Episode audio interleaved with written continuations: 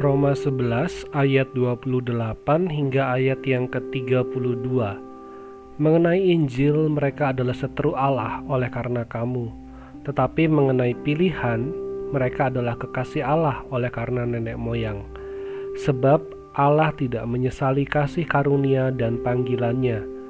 Sebab sama seperti kamu dahulu tidak taat kepada Allah Tetapi sekarang beroleh kemurahan oleh ketidaktaatan mereka Demikian juga mereka sekarang tidak taat, supaya oleh kemurahan yang telah kamu peroleh, mereka juga akan beroleh kemurahan. Sebab Allah telah mengurung semua orang dalam ketidaktaatan, supaya Ia dapat menunjukkan kemurahannya atas mereka semua. Dalam bagian ini, kita melihat bahwa Paulus sedang menjelaskan mengenai posisi orang Yahudi dan orang Kristen bagi orang-orang Kristen, orang-orang Yahudi atau kelompok agama Yahudi ini menjadi penghambat untuk pemberitaan Injil. Bahkan Paulus sendiri terus dikejar-kejar dan digugat oleh petinggi dari kelompok agama Yahudi. Tetapi Paulus mengingatkan kembali pada orang-orang Kristen, secara khusus mereka yang ada di Roma, bahwa di hadapan Allah orang-orang Yahudi, mereka adalah keturunan Abraham, mereka adalah keturunan Musa, keturunan Daud. Mereka adalah bangsa kepunyaan Allah sendiri. Mereka adalah umat milik Allah.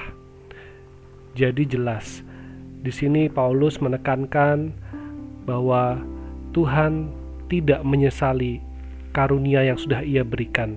Tuhan tidak pernah menyesali panggilannya Tuhan tetap punya rencana baik bagi orang Yahudi maupun bagi orang-orang Kristen yang sudah menerima kasih karunia-Nya. Oleh sebab itu, sebagai orang-orang Kristen, Paulus ingin agar jangan sampai ada konflik rasial di antara mereka.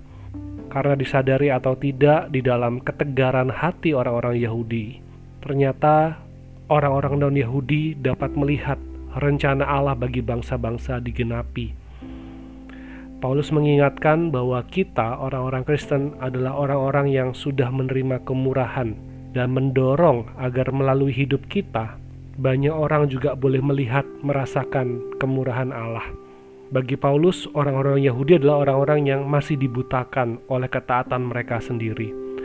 Oleh sebab itu, ia mendorong agar orang-orang Kristen mau menunjukkan kehidupan di dalam kemurahan Allah, di dalam anugerah bahwa di dalam ketidaktaatan kita, di dalam keberdosaan kita, Allah tetap menyatakan kemurahannya dan ingin agar kita menerima keselamatan bukan karena perbuatan, tetapi karena anugerah, bukan karena kebaikan kita, tetapi karena kebaikan Yesus, bukan karena ketaatan kita, tetapi karena ketaatan Yesus sampai mati di kayu salib.